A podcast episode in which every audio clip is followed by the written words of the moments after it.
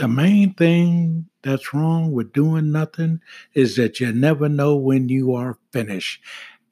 This decision to get on board with Anchor has been one of the most uh, amazing decisions that this ministry has made. Four Minute Church, Pastor Oscar Smith speaking. Please uh, give it some consideration. Podcasting Anchor has all the tools. Every episode, you're able to uh, put background music. They're just so helpful. And uh, in fact, I'm using uh, this platform uh, to reach uh, beyond where the four minute church ever thought it would go. So it's a good opportunity to get in touch with Anchor and come on, let's get on board with this.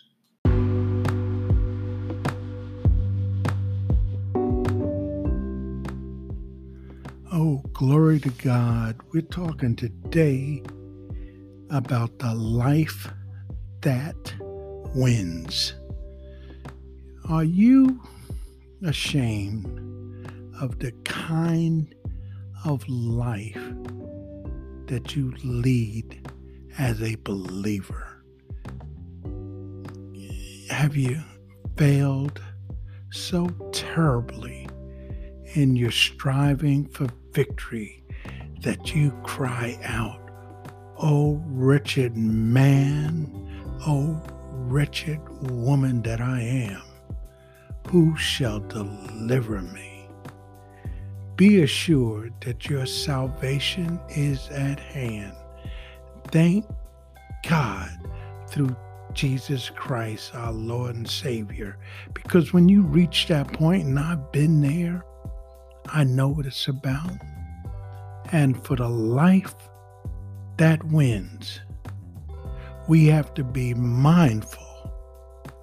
The winning life is not attained, it's obtained.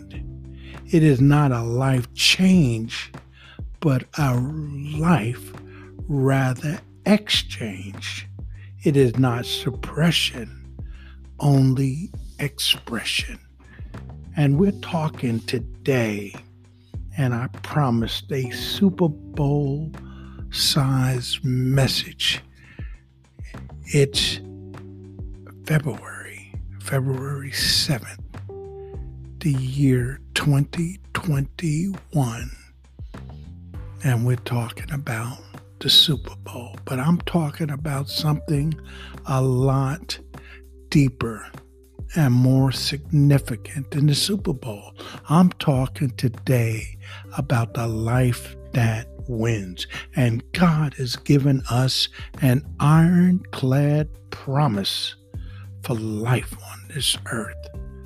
He says that when our enemies attempt to walk all over us, therefore my people shall know my name. Therefore, they shall know in that day that I am He who speaks. And this is God talking. Behold, it is I. In other words, God says, when you're in your darkest trial, I will come and speak a word to you. You'll hear me say, It is I. Jesus, Lord Jesus Christ, your Savior. Don't be afraid. Don't be afraid. You know, in Matthew's, Matthew's 14, the disciples were on a boat in an awful storm, being tossed about by torrents and wind and rain, waves crashing against the boat. But suddenly, the men saw Jesus walking towards them on the water. And scripture tells us when the disciples saw him walking on the sea, they were very troubled, saying, It's a ghost and they cried out for fear. What did Jesus do in that fearful moment? But immediately Jesus spoke to them, saying, Be of good cheer. It is I. Do not be afraid. This is the life that wins.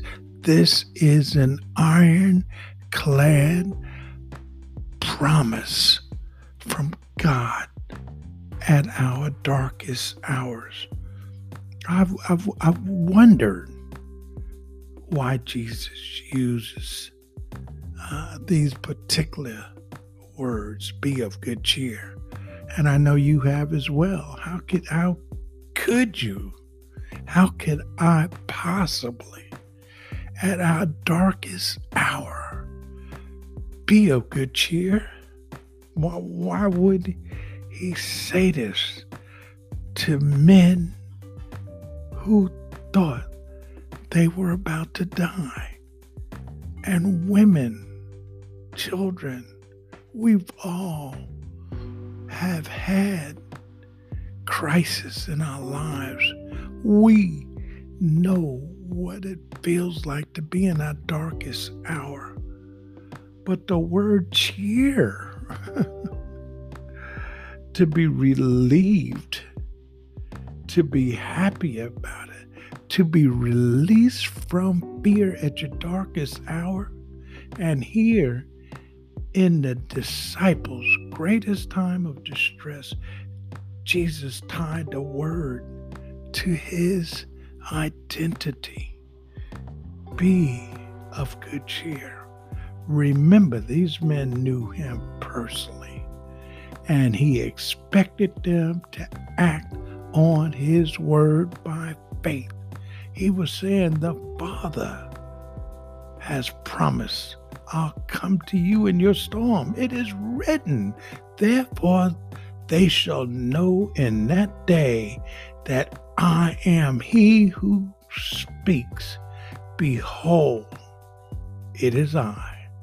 Likewise, our Savior expects the same faith reaction from us in our distressing times. I promised you a Super Bowl message. You've gotten a message of the life that wins at this hour. It is a life that overcomes sins. It is a life that provides intimate communion with God. And it is full of satisfaction and power. Listen to this message again. It'll bless your heart every time you hear it. God bless you.